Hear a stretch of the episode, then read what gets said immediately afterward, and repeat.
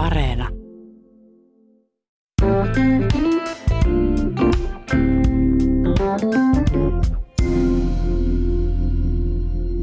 Aalloilla sataa. Sen niminen tuore kirja kertoo kaupallisen radion historiasta.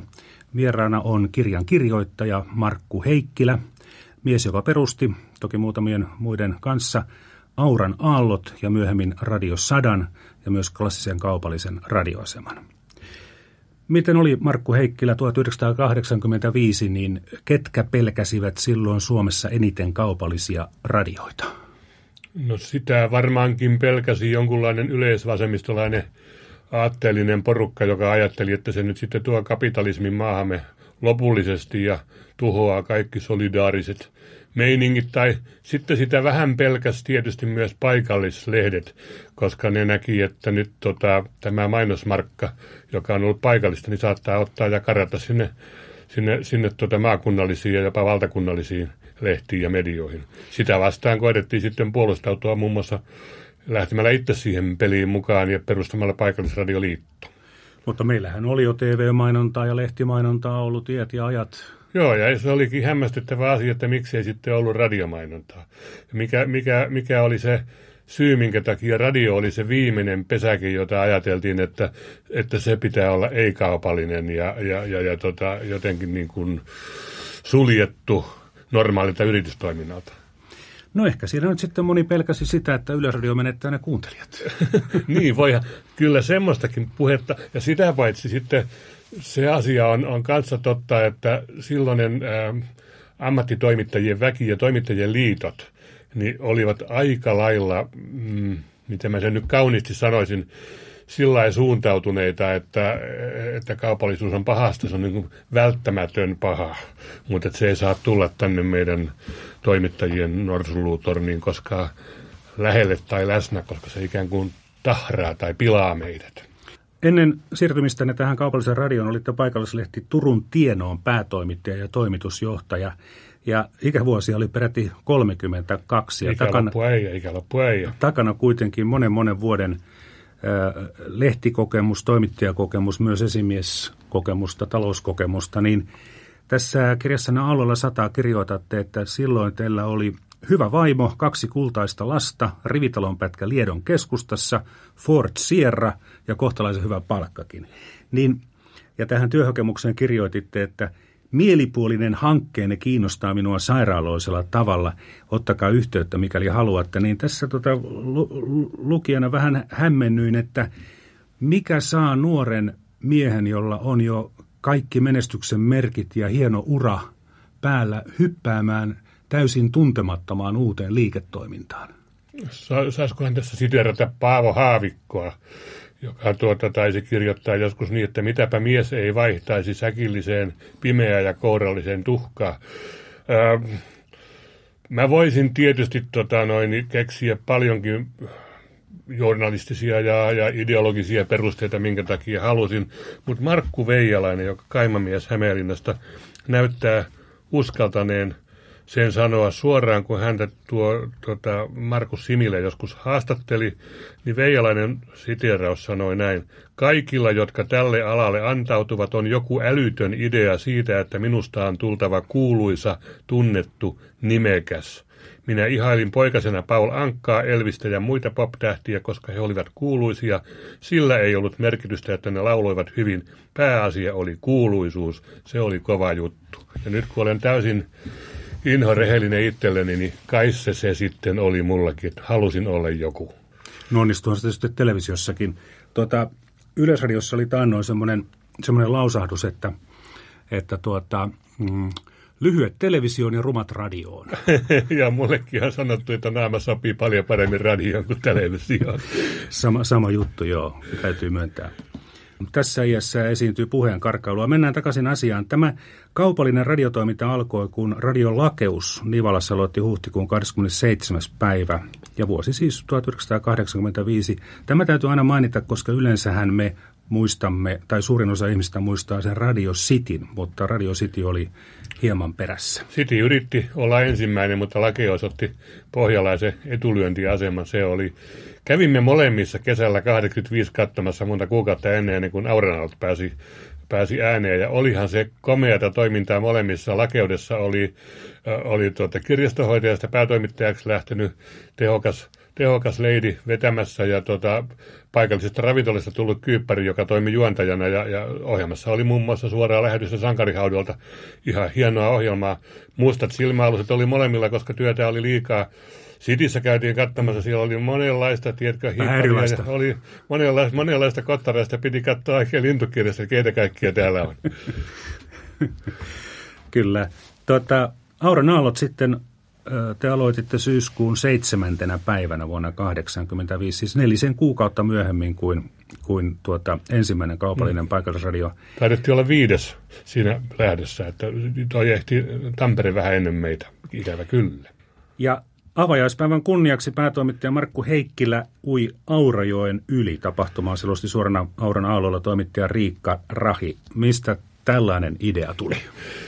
Mä luulen, että se tuli siitä, että ensimmäinen ja suuri idolini toimittajana oli Matti Jämsä. Matti Jämsä, joka antoi haudata itsensä maan alle, joka ajoi autolla laiturista veteen ja, ja melkein hukku hyppäsi pikkusuksilla Lahden suurmesta ja katkasi jalkansa, otti osaa Miss Suomi, ei vaan Lapin neitokilpailuja tuli neljänneksi Rovaniemellä.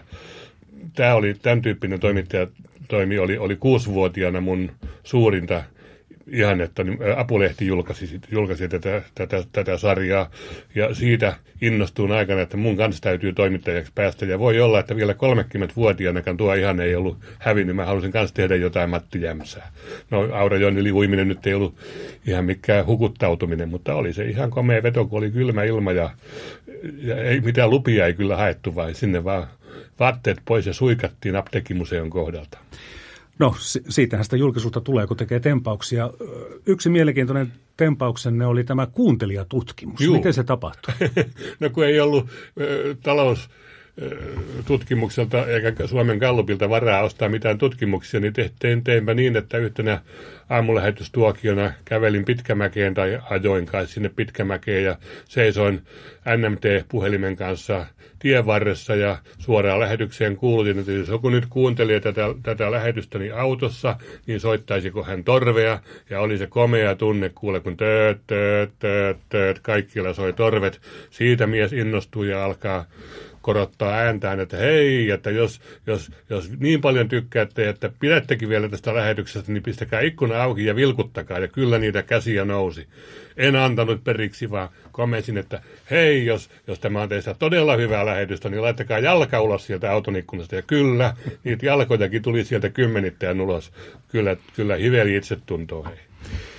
No se oli vähän erilaista radioilmaisua verrattuna Yleisradioon. No se oli vähän yle, se oli vähän, Simo Pasanen oli kyllä luotettava, kun hän raportoi loimalaisista sikaloista vuoden tuotosta, mutta, mutta ei siinä ehkä semmoista samanlaista paloa ollut. No sitten, Auran Aallot aloitti 31 tunnin viikko-ohjelmalla, mutta sitten jo vuoden kuluttua ohjelmaa tuli 80 tuntia viikossa ja väkeä oli kuusi henkilöä. Siis kuusi henkilöä ja 80 tuntia viikossa. Ja kirjassanne Aallolla sataa sanotte, että samaan aikaan Ylellä oli Turussa 20 tuntia ohjelmaa ja 20 henkilöä. Eli resurssien puolesta Yle oli aivan ylivertainen, mutta teistä tuli sitten suosittuja. Oliko se nyt juuri tämä leppoisa ja räväkkä esiintymistapa? Oltiin niin kuin lähellä kuuntelijaa. Yleisradion ohjelmat oli siihen aikaan kuivia ja niitä, niitä väritettiin musiikilla varsin vähän. Se oli siis... Ähm, se oli siis semmoista tarjontaa, joka oli informatiivista ja tärkeää. Mutta se, että sillä olisi niin henkilökohtaista kosketusta siihen kuulijaan, niin, niin sitä ei kyllä yleensä kamalasti arvostettu, koska sitä pidettiin niin kuin viihteellisenä ja, ja, ja tota, Yle ehkä jotenkin vähän häpeski sitä, että heidän suositummat ohjelmansa oli sitten näitä, näitä viihteellisiä ohjelmia. Että siis, siis lauantain toivotut oli valtavan suosittu ohjelma ollut. Ja sitten kun tuli, sitten kun tuli nuoriso-ohjelmia, kaleidoskooppia ja, ja, ja kahdeksan kärjessä ja mitä näitä oli, lista, niin, tuota, hmm. niin niistä tuli niin kuin valtavia hittejä. Ja Yle jotenkin häpesi sitä, että ei tämä nyt ole niin kuin meidän, käytiin jopa niin kuin yhteiskunnallista keskustelua, että onko tämä Yleisradion tehtävä välittää tämmöistä viihteellistä hömpähtävää ohjelmaa, kun meillä on tämä yhteiskunnan tärkeä tehtävä olemassa tässä.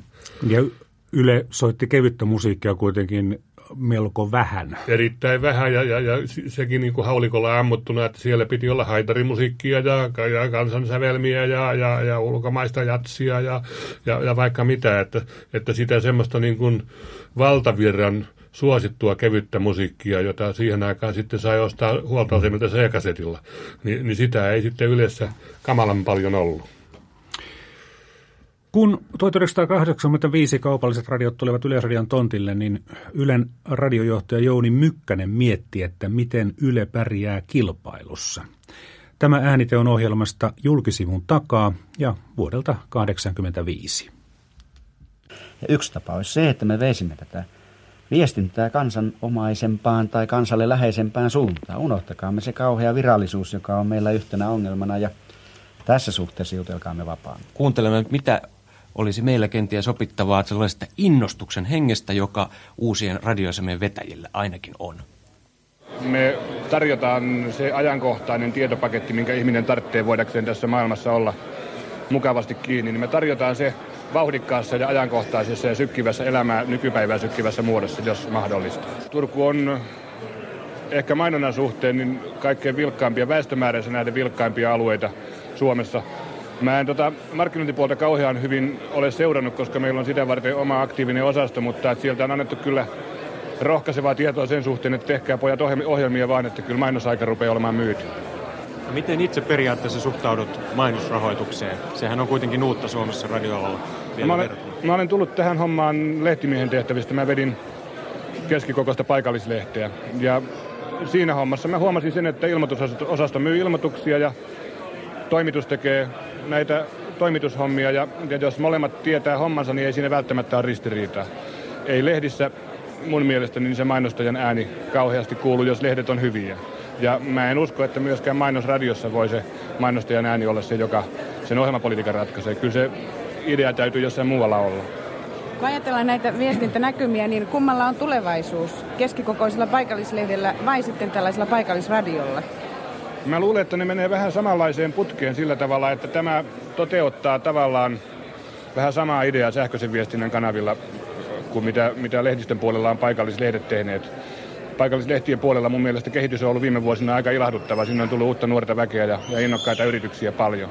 Ja, ja mä nyt toivon, että tämä sähköisellä puolella merkitsee tämä paikallisradioiden syntyminen sitä, että päästään sellaiseen tilanteeseen, jossa uutta nuorta väkeä tulee ja on paljon innostusta ja Suomeen syntyy hyvin erilaisia radioasemia, hyvin erilaisia ohjelmia. Tehdään hyviä ohjelmia ja huonoja ohjelmia ja miesten ohjelmia ja naisten ohjelmia ja erilaisten ihmisryhmien ohjelmia.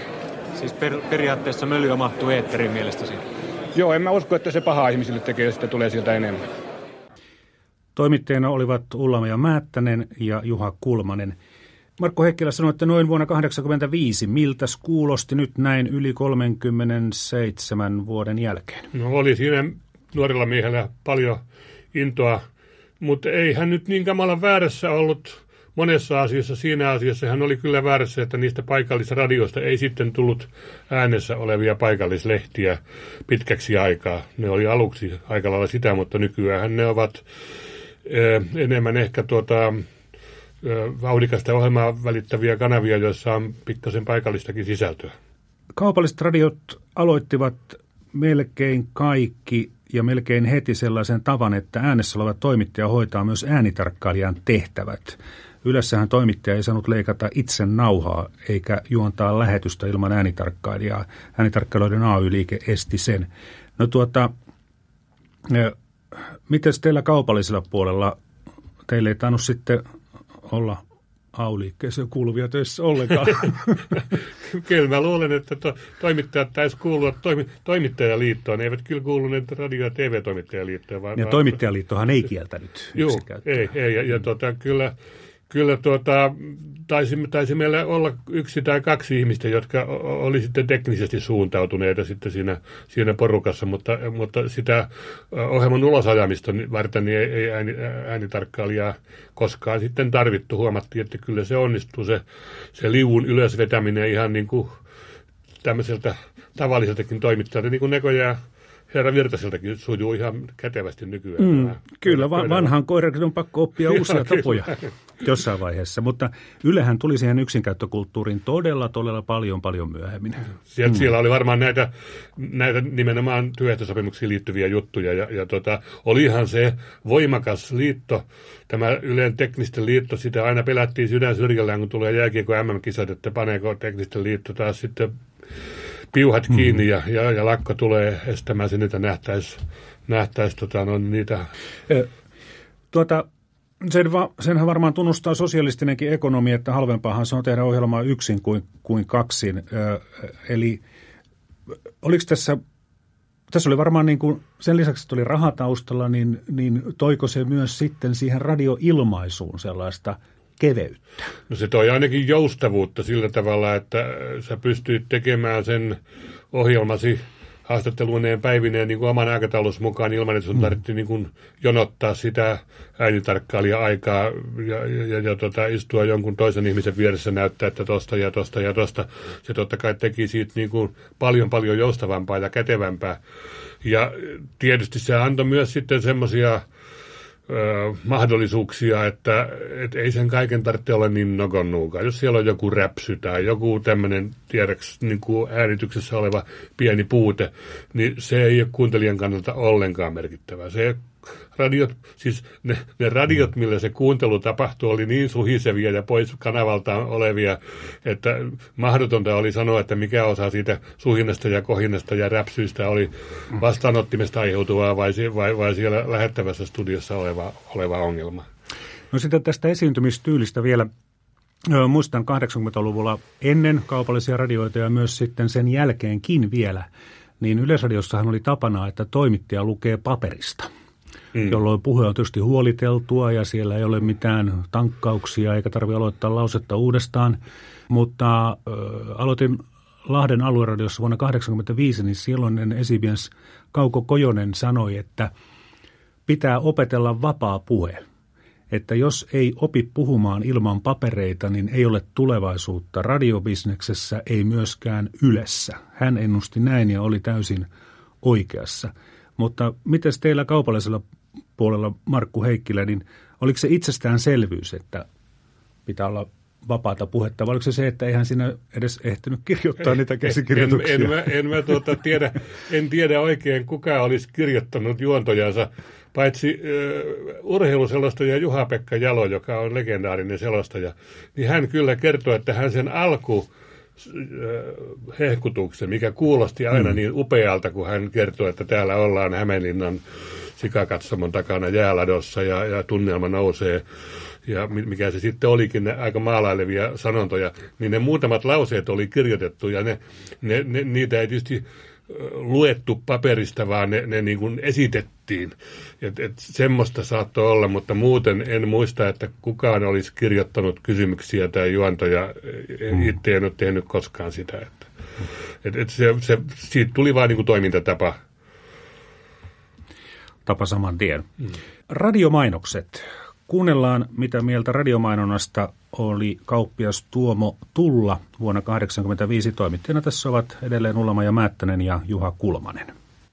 Viekö tämä pois nyt rahaa sitten tältä lehtimainonnalta teidän osaltanne? Ehkä jonkin verran tulee syömään mainosbudjettia. Mainosmarkat on tietysti rajalliset, niin jonkin verran tulee todennäköisesti syömään lehtimainontaa. Nyt minua kiinnostaa kyllä tämä budjetti, että paljonko täällä on varauduttu panemaan markkoja likoon tähän radiomainontaan. En puhuisi suoraan markoista. Ainoastaan... Puhutaan sitten miljoonista. Ei puhuta myöskään miljoonista, puhutaan mieluummin prosenttiosuuksista. Noin neljänneksen tulen käyttämään mainosbudjetistani radiomainontaan syksyn aikana. Näin alkuun. Näin alkuun. Millä sitä seurataan sitten, että kuinka tehokasta se on? Tai tehotonta? Vaan Mulla itselläni on kaupassa käytettävissä tietokonepohjainen seuranta ja me aiotaan seurata radiomainon alettua tuottoa, keskiostosta ja asiakaskäyntien määrää. Ja nyt kauppias Tuomo Tulla, voiko sanoa niin, että anna Tuomo Tulla nyt joku esimerkki, minkälaista olisi radiomainonta täällä Jyväskylässä? Se saattaa olla jotain siihen suuntaan, että mä spiikkaan alussa ja sitten mä annan puheenvuoron lihamestarille, joka kehuu tiskinsä alusta loppuun ja joku muu vastuuhenkilöstö myöskin kertoo sen päivän jipoista. Mites Markku Heikkilä, teillä Auran aalloilla, niin millaiset ne radiomainokset aluksi olivat? No meille kävi hyvin, kun tuota, jo ennen, ennen kuin lähetyksemme alkoi, niin tuota, meidän yhteen palaveriin marssi nuori, siihen aikaan aika komean näköinen mieshenkilö ja sanoi, että että Missi ja Heikkilä tarvit oikein hyvää miestä, niin tässä sinulla on sellainen. Täten tutustuin Arto Mäkiseen, joka taitaa olla Yleisradiossa tätä nykyään aika tunnettu henkilö. Hän perusti kaverinsa kanssa äh, yhtiön, jolla oli tämmöinen, oli Laakion kanssa, tämmö, jolla, jolla oli tämmöinen kasiraita kone, jolla hän rupesi alussa saakka tekemään sitten radiomainoksia. Ja, ja, ja tota, heti alkuun taisi tulla voitto sitten kun järjestettiin ensimmäinen paras radiomainoskilpailu, niin taas tulee heti voitto. Mainoksella oli Maxwell-nimisen tota, kasettifirman mainos. Se meni näin, että Kekkonen, Kekkonen, Kekkonen, Kekkonen, Kekkonen. Maxwell, kun ääni ratkaisee. Kun ääni ratkaisee. Ja se, sillä, sillä se meni läpi. Se oli vähän erilaista kuin tämä tuota, Tuomo Tullan kuvailema mainonta. Eli oli ammattimaista mainoksen tekemistä heti alkuun, mutta sitten oli myös näitä, joista kans tuli tiedätkö, niin kuin suoranaisia kulttimainoksia. Muistan aina moottorisahakauppias ja, ja, ja huoltamoliike Ponkilaisen, joka teki ne itse. Hän, hän kovalla äänellä sanoi kasetille, että Ponkilainen tässä terve, vain 890 uudet Steel-ketjut tällä viikolla tulee hakemaan. Ja Ponkilainen tässä terve oli, se oli ilmiö. Mm-hmm. Et, et oli niin kuin monenlaista. Oli, oli siis koti, kotikutosta ja sitten oli ammattimaisesti tehtyä, mutta siitähän se osaaminen pikkuhiljaa käynnistyi ja parhaat radiomainosfirmat alkoivat sitten jo hakea kansainvälisiä esimerkkejä. Ja, ja jos, me taidettiin jossain vaiheessa tuottaa Art Twain-niminen amerikkalainen mainos Gurukin Suomeen esitelmää, joka, joka osasi kertoa meille, että miten yksittäinen radiomainos saattaa pompauttaa jonkun tuotteen ihan kokonaan uudelle ta- tasolle. Mm. Niin tehän olette Turun Tienoon ö, toimitusjohtaja ja päätoimittaja, niin, niin tuota, itse vaan muistelin 80-luvun alkupuolta, kun olin paikallislehti Mäntsälän seudussa, niin, niin kyllä se mainon, ei ne mainokset mistään mainostoimistosta tulleet valmiina, vaan kauppias kävi kertomassa ilmoituspäällikölle, että tämmöiset tuotteet pitäisi olla mainoksia. Ilmoituspäällikkö teki sen mainoksen ja lähetti latomuun. Hyvässä, hyvässä lykyssä sillä saattoi olla jopa, jopa logo omalle firmalleen olemassa ja se logo liimattiin siihen, siihen liiman kanssa kiinni ja, ja sitten muu vaan siihen ladottiin et, et sitä, sitä mainostoimista tehtyä valmista materiaalia, niin sitä oli paikallislehdessä kohtalaisen vähän. Kyllä sitten äh, näillä S-marketeilla ja keskon liikkeellä, niin niillähän oli käytössä sitten tätä tämmöistä niin kuin valmista mainospohjaa, johon, johon lyötiin. Et ni, niiden piti olla sukunäköisiä kaikissa lehdissä ympäri maata, että et semmoista totta kai oli, mutta pikkufirmojen mainokset oli itse tehty ja siinä, siinä tota, noin, mainostoimittajan tai il, ilmoitusmyyjän käytännössä askartelemia. No kuinka hyvin sitten se mainosbisnes lähti liikkeelle? Tuliko uh. sieltä tarpeeksi rahaa? Se lähti huonosti liikkeelle. Hmm. Se lähti itse asiassa kaikissa – suomalaisissa paikallisradiossa ilmeisesti alkuun aika huonosti. Ei osattu oikein myydä sitä mainosaikaa, eikä asiakkaat osanneet sitä oikein ostaa. Siihen suhtauduttiin vähän niin kuin vierastavasti, että onko siitä nyt sitten mitään hyötyä.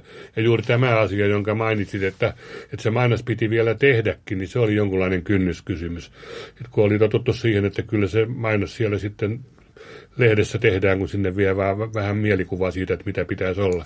Nyt sitten sanottiin, että sun pitäisi niin kuin tuottaa se mainos jossain. Se hyvä mainoksen tuottaminen saattoi maksaa yhtä paljon kuin sen mainoksen ulosajaminen. Ja että sitten että se, sitä mainos myyntiin ja myytiin myytiin ehkä vähän väärin, kun myytiin, niin kuin, että juu, tämä maksaa niin kuin se lehdistä millimetrihinta siirrettiin sekuntihinnaksi äh, tähän, tähän radioon, niin se ei ollut oikea tapa myydä, mutta sitä me ei aluksi ymmärretty. Ja, ja oltiin ensimmäisten kuukausien jälkeen aivan lirissä sen takia, että omistajat oli epätasapäisiä. Siellä oli omistajana näkövammaisten keskusliitto, varakas vammaisjärjestö, joka, joka tietysti kuitenkin vahti rahoja. Ja sitten täysin persaukinen sanomalehtimies yhdistys Turusta, joka oli lähtenyt vähän niin kuin huvin vuoksi kännissä ja läpällä, niin kuin nykyään sanottaisiin tähän hankkeeseen mukaan. Ja, ja, ja tuota, no, niin huomasi, että, että yhtäkkiä siellä olisi tarvinnut pumpata lisää rahaa ja eihän heillä ollut rahaa. Hmm. Ja sitten tapahtui pieni muutos Auran aaloilla. Kuunnellaan radio-uutiset marraskuulta 85. Kaupallisten paikallisradioiden kannattavuus on ensimmäisten kokeilukuukausien aikana osoittautunut odotettua huonommaksi. Muun muassa Turun sanomalehtimiesyhdistys on päättänyt tänään järjestelyistä Turussa toimivan Auran aallot paikallisradion toiminnan turvaamiseksi. Lisärahoitusjärjestelyt merkitsevät sitä, että toinen radioyhtiön osakas Näkövammaisten keskusliitto nousee enemmistöosakkaaksi ja osa lehtimiesten osakkeista saattaa siirtyä uudelle kolmannelle osakkaalle. Liikenneministeriön mukaan kaupalliset paikallisradiot eivät ole merkittävästi uudistaneet tiedon välitystä. Ohjelmien sisältö on ollut kirjavaa ja siinä on musiikilla ollut hyvin suuri osuus. Tällä erää toimii maassamme puolet parista kymmenestä kokeiluluvan saaneesta paikallisradiosta. Näiden lisäksi Yleisradiolla on yhteensä seitsemän ei-kaupallista paikallisradiota. Ja uutisten lukijana oli Risto Pohjanpalo. Markku Heikkilä, koska se tilanne sitten parani? No se otti semmoisen vuoden. Se oli se talvi 86 oli kevät-talvi, oli kylmä ja kova pakkastalvi ja, ja, ja vaikeata oli. Jossakin vaiheessa sitten käytyämme muun muassa erittäin kovan, erittäin kovan sodan tuosta kustannettujen ohjelmien tulevaisuudesta, niin jossain vaiheessa ää, syksyllä 87 se alkoi kääntyä. Täytyy mainita se, että, että tuota, ymmärrettiin palkata radiolle toimitusjohtaja, joka ymmärsi alasta jotakin, Markku Laaksonen, josta sitten tuli, tuli tuota, muun muassa TV2 viihdeohjelmien päällikkö ja, ja niin poispäin tangomarkkinoiden isä ja mitä kaikkea. Niin tota, Markku Laaksonen osasi palkata myyntiryhmän, joka osasi myydä. Eli myyntiryhmälle annettiin tavoitteita ja myyntiryhmä rupesi tekemään suunniteltua ja harkittua työtä ja, ja, ja tota se, se alkoi näkyä ja samalla sitten alkoi tietysti näkyä se, että meidän ohjelmisto oli erittäin suosittua ja, ja ihmiset, ihmiset tykkäs kuunnella meidän radioa. Ni, niin se kanssa alkoi näkyä, niin kyllä se laiva sitten 87 syksyllä 88 alussa niin, niin alkoi mennä komeasti eteenpäin. Sitten alkoi olla ihan näyttävää hyvää jälkeä. Siinä alkuvuosina niin todella oli sitä kovaa keskustelua siitä, että tota, onko se varmasti se toimituksellinen aineisto ja sitten tämä mainos, mainospuoli niin eroteltu riittävästi toisistaan. Kuunnellaan tässä, mitä silloinen kuluttaja-asiamies, mitä, mitä hän vaati näiltä mainoksilta ja muusta, muulta sisällöltä. No niin, julkisivun takaa täällä soittelee Ullama ja Määttänen. Hyvää huomenta. Joo, hyvää huomenta, joo. Ja puhelimessa on kuluttaja-asiamies Sulteen. Kyllä. Me tässä meidän ohjelmassamme keskustelemme muun muassa radiomainonnasta ja kuluttaja-asiamiehellä on tiettyjä ohjeitakin tästä asiasta, että voitteko lyhyesti kertoa? Meillä olemme esittäneet näkemyksemme siitä, että ensinnäkin että radiomainosta pitäisi olla helposti tunnistettavissa mainoksiksi ja se merkitsee sitä, että ne pitäisi erottua muusta ohjelmasta joko jollakin tunnuksella tai, tai sitten muulla tavalla sitä asiaa ilmaisemalla. Ja sitten sisällöltään niitä pitää myöskin olla sellaisia, että henkilö, joka avaa radion ja kuuntelee siitä, sitä ohjelmaa, niin, niin hänelle jää epäselväksi, että milloin on kysymys mainoksesta tai, ja, ja milloin on kysymys sitten muun tyyppisestä sitten varsinaisesta ohjelmasta. Markku Heikkilä, oliko näitä ongelmia? Meillä oli semmoinen sota, joka käytiin Keskon kesäreseptiohjelmasta, eli siitä, että voiko olla olemassa semmoinen ohjelma, jonka nimi on Keskon kesäresepti. Ja, ja tuota, sillä ohjelmalla oli tarkoitus meidän mainos, vähän lyhytaikaisen toimitusjohtaja ja, ja, ja mainospäällikkömme tarkoituksena oli paikata radion talous sillä, että, että tuota, tehdä, myydään näitä ohjelma-aikoja yrityksille.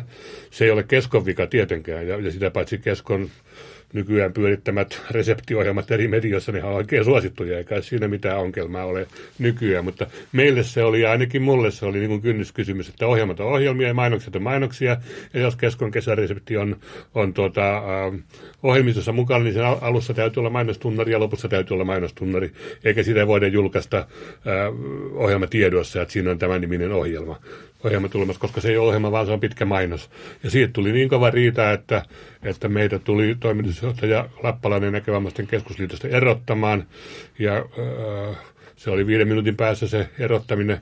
Meidän toimitus ilmoitti, että lakkoon sitten mennään, että jos kerran tulee, tulee ohjelmia, kustannettuja ohjelmia tällä tavalla, niin tota, ei sitten tehdä muitakaan ohjelmia. Ja, ja Pentti Lappalaiselle suuri hatunnosto siitä, että hän kuunteli riiden osapuolia ja oltuaan pitkän aikaa hämmennyksissä hän sitten erotti toimitusjohtajan ja mainospäällikön ja jätti Heikkilän töihinsä ja, ja siinä se homma sitten pikkuhiljaa vähitellen urkeni, mutta tota, hetken aikaa oli, oli kriisi päällä. Hmm. Mutta rajaveto sitten tuli. Tähän. Rajaveto tehtiin ja se oli hyvä.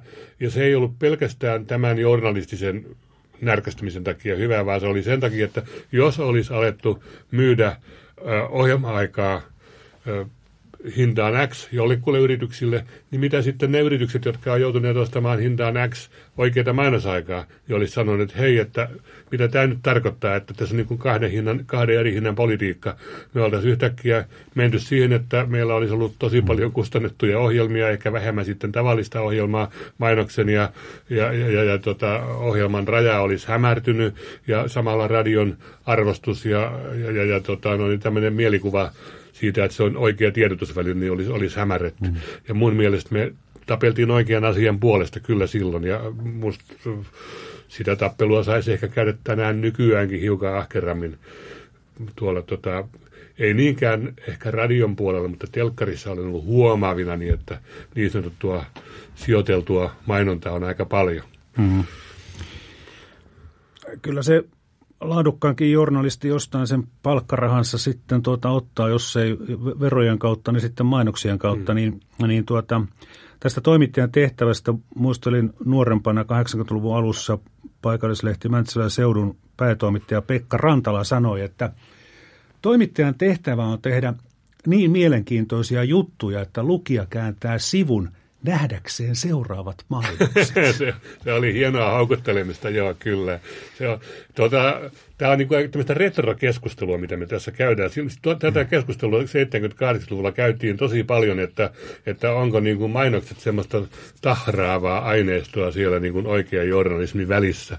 Ja, ja, ja, ja tota, Mä en ole vielä vaan näiden vuosikymmenien aikaa huomannut, että, että yrityksillä ja yrittäjillä olisi olemassa joku salainen seura, jossa he päättää, että me nyt koitetaan muuttaa yhteiskuntaa mm. sillä tavalla, että me säädellään sitä yhteiskunnan kehitystä näitä meidän mainosmarkkoja lykkäämällä sinne ja, sinne ja tänne, että lahjomalla ja kiristämällä mainosmarkoilla saataisiin syntymään jotain yhteiskunnallista muutosta. Musta tuntuu, että niillä yrittäjillä on niin pirun kiire tehdä sinne viivan alle jotain, jotain tulosta, ettei ne kerkii näitä salaseuroja perustamaan. Mm. Se tuntuu aluksi vähän kylmältä, että, että tällainen on toimittajan tehtävä, mutta tota, tot, tottahan se on, että niistä mainoksista pitää saada tarpeeksi rahaa. Joo, ja niistä mainoksista saa rahaa ainoastaan silloin, jos se tuote on sellainen, että, että sillä on lukijoita tai katsojia tai kuuntelijoita. Mm. Ja, ja se on oikeastaan ainoa asia, mikä sitä mainostajaa tosiasiassa kiinnostaa, että kuinka moni näkee tai kuulee tämän mun sanomani. Mutta journalismi oli kyllä vapaata, että kyllä toimittajat kirjoittivat ihan ihan tällaisten yleisten journalististen periaatteiden mukaan, että mainonta ei siihen kyllä vaikuttanut yhtään. No pikkusen käytiin varmaan, muistat sen ajan, sen sanajan itsekin, että, että tota, semmoista niin sanottua puffikeskustelua käytiin aika usein, että, että jos jollekulle liikkeelle tuli vaikkapa uusi erittäin kiinnostava tuote, niin se olisi halunnut, että tehdään siitä niin kuin juttu, jota me sitten ruvettiin kutsumaan puffeiksi, että puffeja ei saa julkaista, mikä on siis myynnin edistämistä tämmöisen tota, kirjoitetun journalismin kautta, niin, niin sitä kovin vierasteltiin. Ja se, se, se niin kuin puffin ja todellisen uutisen raja on aina vähän veteen piirretty viiva ja häilyvä. Ja, ja sitähän päätoimittajat ja, ja toimitusten päälliköt ovat käyneet ja käyvät yhä tänä päivänä. Että silloin miettinyt yksilönä tai porukkana, että pitää mielistellä mainostajia, että se oli ihan selvä, selvä juttu. Ei sitä tuota oikeastaan kukaan mainostaja tullut pyytämäänkään, että heitä nyt tarvitsisi erityisesti mie- mie- mielistellä, mutta he olivat tietysti kauhean otettuja ja iloisia, jos heidät joskus mainittiin. Semmoinenkin toimintatapa oli mielenkiintoista, että jos Yleisradion toimittaja seisoo kauppatorilla ja selostaa, niin hän selosti näin, että seison tässä Turun kauppatorilla erään suuren tavaratalon edessä mm. ja kerron, niin ei meillä ollut ongelmia sanoa, että täällä Viiklundi edessä on nyt jono. Niin. Nämä Auran aalloissa sitten alun talousvaikeudet tosiaan muuttuivat. Syksyllä 88 Auran aallot pyöritti ohjelmaa jo aamu kuudesta puoleen yöhön. Toimittaja oli tusina verran, avustaja oli lisäksi sitten parisen kymmentä. Niin kun sitten muistetaan vielä se, että kaupallisten radioiden luvat olivat aluksi tällaisia väliaikaisia, niin tässä kirjassanne Aalloilla sata on mielestäni aika järkyttävä tarina liikenneministeriön tarkastajasta, joka pyysi pieniä palveluksia. Ei miten, suuria, mutta pieniä, joo. Mi- miten selvisitte tuollaisista kiusallisista tilanteista? Liikenneministeriön tarkastaja otti yhteyttä radioasemalle ja sanoi, että kun on Pietarin matka edessä jollain porukalla ja olutta tarvittaisiin autoon, niin kai tuota teidän asema sen muutaman korin nyt sinne sitten maksaa. Ja, ja varmaan käytiin pieni periaatteellinen keskustelu siitä, että ei me nyt kyllä tämmöisiä kaljakoneen ruveta maksamaan, vaikka se nyt mikään raha olisi ollut, mutta kuitenkin ei se, ei, ja se samainen tarkastaja saattoi tulla tarkastusmatkalle vuokrattuaan, tai vuokrattua vai otettuaan koeajoon auton helsinkiläisestä hienosta autoliikkeestä, ja tuota, sitten hän otti pörssistä huoneen yöksi, ja, ja saattoi olla tota, assistenttikin mukana samassa, samassa kyydissä ja, ja tota, he käväsivät asemalla vaan niin katsomassa ja juttelemassa ilman sen kummempaa tarkastamisen meininkiä, mutta muistaakseni tällä oli, oli tällä sitten peräti autokouluopettajan ammattitutkinto tällä tarkastajalla, että se oli vähän semmoista aikaa. Ikäviä tapauksia, mutta sitten alkoi uusi aika. Valtio antoi uusia radiotoimilupia. Kirjassanne Aallolla 100 kirjoitatte, että kesällä 88 kirjoititte sitten ruutupaperille hakuanomuksen – Valtioneuvostolle täten haemme kunnioittavasti toimilupaa yleisradiotoiminnan harjoittamiseen Turussa. Ja kunnioittavasti Markku Heikkilä ja Kaija Mäisänen ja sitten anomus kirjekuoreen ja postilaatikkoon. Joo, Sofian kadun postilaatikko. Miksi noin lyhyt hakemus? Oliko itse tuntua vähän liikaa? Sitä on kai ollut, eikä se ole vieläkään valitettavasti kokonaan haihtunut, mutta, mutta siinähän se olennainen asia tietysti oli. Ää, ei sitä sen enempää ne, jotka sitä hakemusta lukivat, varmasti tunsivat tekijät ja ihmiset. Siellä oli liikennemistä, ne oli, oli tämä Pekka Vennamo siihen aikaan, joka oli turkulainen ja tunsi tilanteen Turussa ja oli aika lailla tarkkaan tota, luvannut Turun Sanomille, että kyllä tämä Turun Sanomat tämän lupansa sitten saa, jos, jos ei kerran muita hakijoita oikein tule. Ja, ja tota, kun hän mulle ikituurin parkkipaikalla näin sanoi, että ei taida olla muita hakijoita, niin mun mielestä hän katsoi liian merkitsevästi mua silloin. Ja, ja Ahvenanmaalla pidetyllä nuorisoleirillä Kaijan kanssa päätettiin, että ehkä se voisi tarkoittaa sitä, että mekin voitaisiin hakea. Ja, ja, ja niin haettiin, ja Vennamo käveli poliittisen äh, sihteerinsä Hannu Suhosen, kansanedustaja, kansanedustaja Hannu Suhosen yli, ja antoi luvan meille ohi Turun Sanomien, mistä hatun nosto postipekalle. Mm.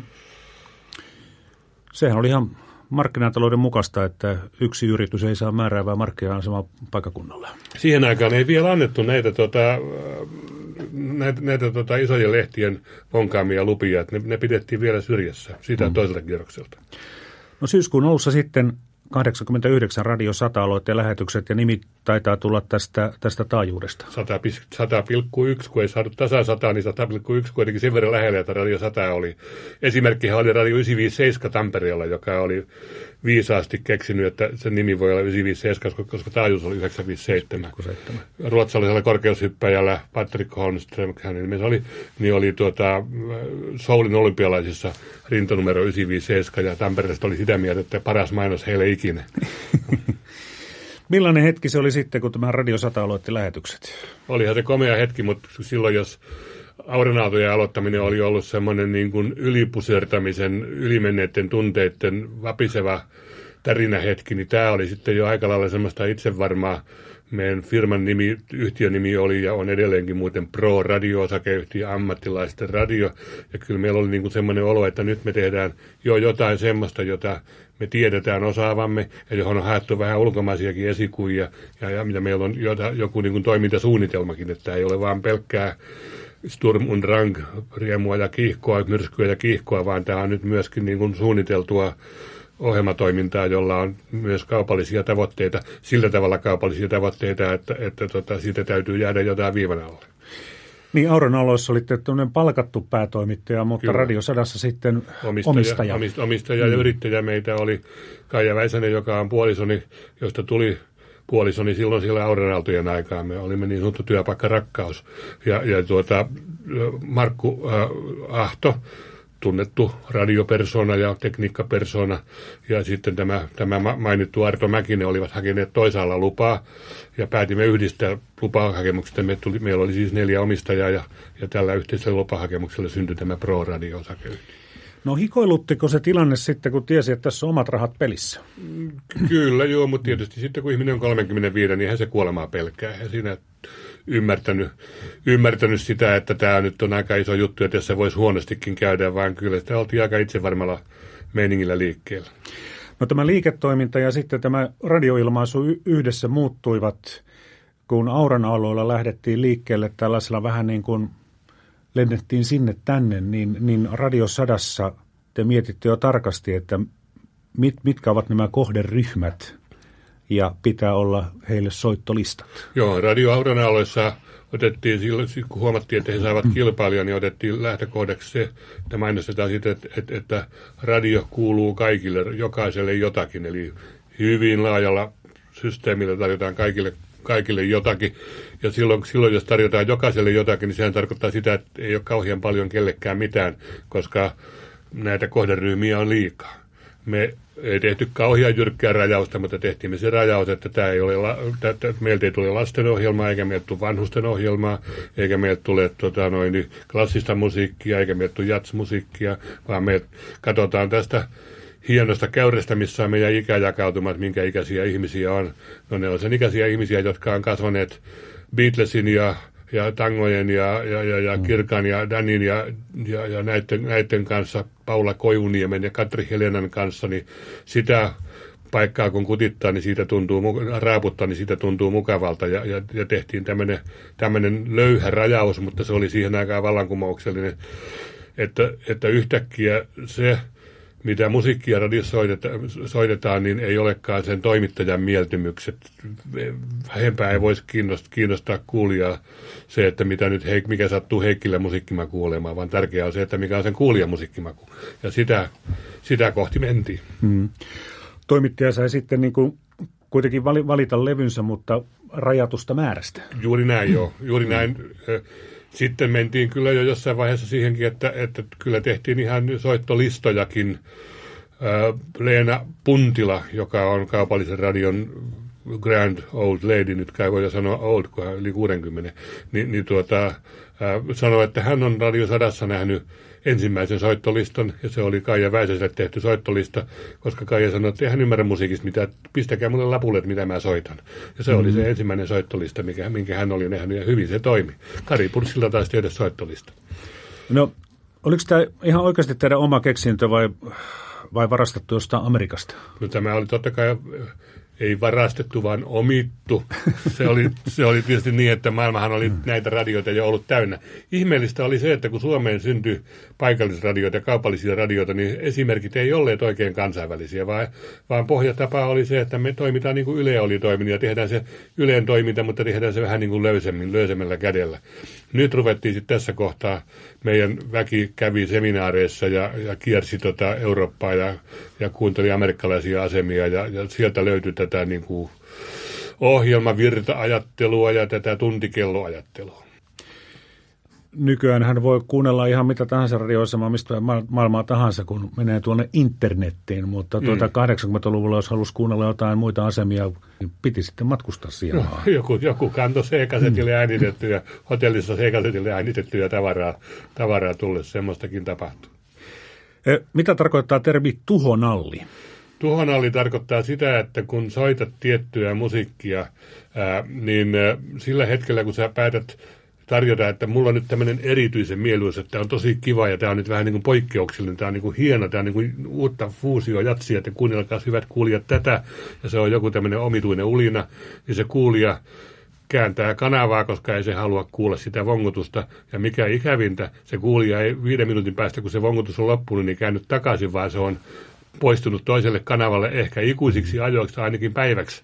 Ja se on siis tuhonalli, sen omituisen levyn soittaminen. Tärkeämpää kuin soittaa oikeita levyjä on olla, olla, olla soittamatta vääriä levyjä.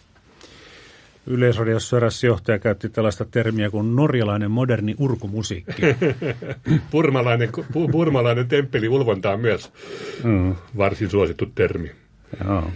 Tai, tai finska negerjats på svenska, niin kuin M.A. Numminen sanoi.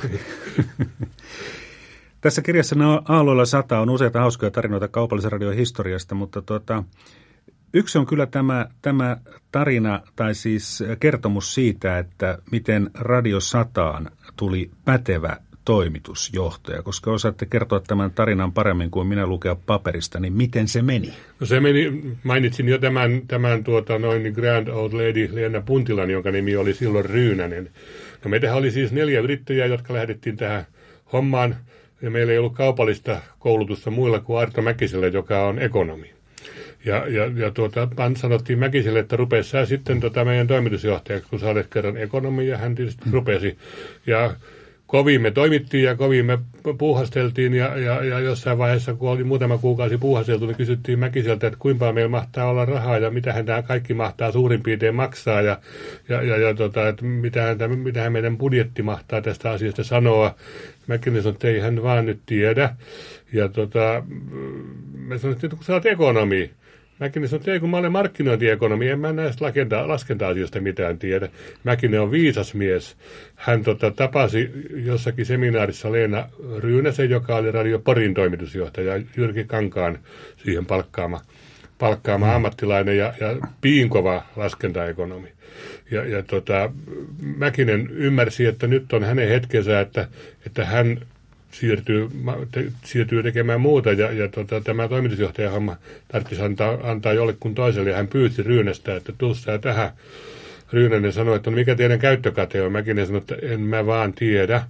Niin Ryynänen sanoi, että no kyllä te sitten mua tarvitsette. Ja Ryynänen tuli. Mä muistan sen kymmenen minuutin mittaisen puheen, jonka se piti, se rouva Ryynänen siinä meidän myyjien pikkuhuoneessa. Se, sen keskeinen sisältö oli se, että minä en ole tullut tänne tekemään yhtään ohjelmaa enkä tee. Ja, to, ja sisältö kaksi on se, että tästä eteenpäin Heikkilä ei osta sitten edes lyijykynää kysymättä lupaa minulta. Ja kolmas oli se, että ennen, ennen kuin minä olen tämän hommani lopettanut, te kaikki tiedätte, mikä on käyttökate. No niin. Tämä oli hyvä puhe. Hmm. Sillä puheella siirryttiin aikanaan sitten Suomen johtavaksi radioekonomistiksi. Mutta sitten hyvät ajat olivat ohi ja tuli 90-luvun alun lama. Joo. Kaupallisten radioiden yhteenlaskettu mainosmyynti myynti, se, se suorastaan romahti. Miten radiosodalle kävi? Muiden mukana alaspäin? No kyllä, juu, vähän alaspäinkin, mutta siinä oli toinenkin puoli oli se, että sitten alkoi sitten olla näitä halvalla myynnissä olevia konkurssin tehneitä radioasemia ympärillämme. Ja, ja tota, sitä mahdollisuutta käytettiin jossain määrin sitten hyväksi. Ostitte Tampereen 957 Ky- markalla. Markalla, joo, mutta taisi siinä tulla muutaman miljoona markkaa velkaa, velkaa mukana, että se oli toinen puoli. Ja, ja tuota, onneksi oli sentään meillä varauduttu jonkun verran siihen, että Gramexin ja teoston maksut täytyy kanssa maksaa. Muissa radioasemissa oli paljon luotettu siihen, että kun sitten välimiesoikeutta tapellaan, niin kyllä se varmaan se Gramex periksi mm. antaa. Ei se mitään periksi antanut, vaan ne laskut lankesivat maksettavaksi. Mutta olihan se aikaa, muistan semmoisen paperin löytäneen, niin kun tätä kirjaa, niin kirjoitin, että olemme Kaijan kanssa menneet takaamaan, siis meidän oma pieni ohjelma toimistomme takaisin tämän radioaseman 100 000 markan lainan ja sen vuotuinen korko oli 18,7 prosenttia. Nyt kun tänään puhutaan, että on katastrofi, kun korko voi olla kohta 2 prosenttia, niin ei se, ei se vielä ihan katastrofi ole. Miten tämä Tampereen 957 saitte sen siis markalla ja otitte noin kahdeksan miljoonan markan velat sitten kantaaksenne, niin miten turkulaiset saivat tämän tamperelaisen radion kannattavaksi? mehän äh, saatiin siitä enemmistö, me ei saatu sitä ihan kokonaan, porilainen yrittäjä, yrittäjä oli tuota, no, siinä osaomistajana, mutta mehän se käytännössä saatiin toteuttaa se uudistaminen. Se, se toteutettiin niin, että Markku Ahto muutti asumaan hotelli Ilveksi alakertaa ja perusti siihen toimistonsa. Ja vanha Radio 957 porukka käytännössä irtisanottiin kaikki. Ja siihen hotelli Ilveksi yläkertaan rakennettiin uudet studiot, uudet pienemmät studiot ja vain muutama niin sanottu tähti otettiin sieltä vanhasta 957. Radio pantiin kiinni viikoksi siten, että sieltä ei tullut yksi ainoa biisi, eli Beatlesin Hello Goodbye. Ja jokaisen soiton jälkeen sanottiin, että tällä kanavalla aloittaa seuraavana maanantaina uusi Radio 957 ja taas Hello Goodbye, niin se varmaan meni se sanoma perille aika pian. Ja, ja seuraavalla viikolla sitten alkoi ja tällä meidän formaattiajattelulla, eli sinne oli sitten soittolistat suunniteltu ja, ja tuntikellot rakennettu ja Kari Purssila oli käynyt juontajat kouluttamassa. Hmm. Sehän puri kuin kuin kuuma veitsi sulaan voihin, niin kuin sanotaan, ja, ja, ja siellä otettiin nopeasti nopeasti tota, johtoasema kuulijatutkimuksessa Tampereella tietysti. Katkeruutta aiheutui jossain määrin, sille saattoi vanha ohjelmapäällikkö, joka oli lähtenyt uuteen Radio 97, niin huomata, että oli läksiäisjuhlissa tupakan kanssa poltettu reikää pikkutakki. Niin, niin. Mutta pankki, joka oli antanut lainaa, niin taisi olla tyytyväinen. No saattoi mm. olla siinä mielessä tyytyväinen, joo, kyllä. Sai, sai rahojaan takaisin. Mutta sitten tuli luopumisen aika. Niin. Kuunnellaan radiouutiset lokakuulta 1994. Turkulaisen Radio Sadan osakkeet siirtynevät näinä päivinä valtioneuvoston hyväksynnällä monikansalliselle SBS eli Scandinavian Broadcasting Systems-yhtiölle. Samassa kaupassa myös noin kolmannes tamperelaisen Radio 957 osakkeista siirtyy SBSlle. Sama yhtiö Pro Radio, joka nyt myy Radio Sadan osakkeet, myi jo aikaisemmin osuutensa Classic Radiosta Briteille. Paikallisradioliiton varapuheenjohtaja Markku Veijalainen. Paikallisradioiden piirissähän on ihmetelty sitä, että, että mikä näiden lupien tarkoitus nyt periaatteessa on, että onko nämä luvat tämmöinen kauppatavara, jota tuota, kun ne myönnetään, niin niitä myydään eteenpäin ja, ja niin poispäin, vai onko ne tarkoitettu radiotoiminnan harjoittamista varten? Et nythän tässä on käynyt sillä tavalla, että, että liikenneministeriöstä on myönnetty lupia lupia tuota samoille luvanhakijoille ja sitten ne luvat on edelleenkin myyty koko ajan eteenpäin, jolloin on syntynyt tilanne, että, että vajaassa puolessa vuodessa niin Suomeen on syntymässä nyt kaksi valtakunnallista kaupallista radioketjua ja molempien omistus on ilmeisesti menossa ulkomaille. Toimittajana oli Niina Hyrsky ja haasteltavana Markku Veijalainen. Veijalainen vaikutti tässä vähän happamalta. Se on sitä, kun tekee konkurssin radiosa kanssa, niin tulee vähän happamaksi. Ja sitten samaan aikaan Markku Heikkilä tekee rahaa myymällä mm, radioasemat kyllä, ulkomaille. Kyllä, vähän ikävä, ikävä tilanne tietysti Helsingistä katsottuna. Musta oli kyllä surkea, että Radio Ykkönen Ettan Helsingissä niin ei pystynyt tekemään tota, noin itsestään, itsestään komeata. Siis oli, olihan sille kaikki mahdollisuudet olemassa, mutta rahaa oli totuttu käyttämään liian löysästi ilmeisesti. Hmm. Se varmaankin näin. Tota, kyllä, ymmärrän happamuuden ja katkeruuden, mutta tota, vähän on siitäkin kysymys, että, että onko radioasema ja radiotoimilupa, niin onko se, liike, on, onko, se, onko se yritys samalla tavalla kuin mikä tahansa yritys. Reguloituja yrityksiä on maailmassa paljon. Pensa-asemakin tarvii jonkun luvan jostakin, niin? Näin lopuksi Markku Heikkilä, olette ollut päätoimittaja, toimitusjohtaja, osakkeenomistaja, yrittäjä, vaikka mitä – ja tosiaankin kaupallinen radio aloitti Suomessa 37 vuotta sitten. Se muutti mainosmarkkinoita, se muutti radioilmaisua, se muutti kuuntelijan, katselijan, lukijan suhdetta lähetettävään tiedotusvälineeseen. E, mutta mikä on teidän mielestänne se suurin merkitys, mitä kaupallinen radio toi suomalaiseen kulttuuriin? No se toi hyvää meininkiä ja iloista mieltä radioaloille paljon enemmän kuin mitä sitä ennen oli tarjo- tarjolla. Ja kyllä se lisäsi myöskin paikallista sähköistä viestintää. Se antoi esimerkkiä Yleisradiolle se, mitä me tehtiin paikallisradiossa, niin sitä kuulee nykyään tosi paljon Ylen kanavilla, varsinkin paikallisilla kanavilla. Siellä on ihan sama tekemisen meininkiä paljon jäljellä. Ja, ja hauskaa myös, että moni niistä tekijöistä, moni niistä toimittajista ja radioäänistä, niin ne on paikallisradioiden kasvattajia. Kiitoksia. Kiitos.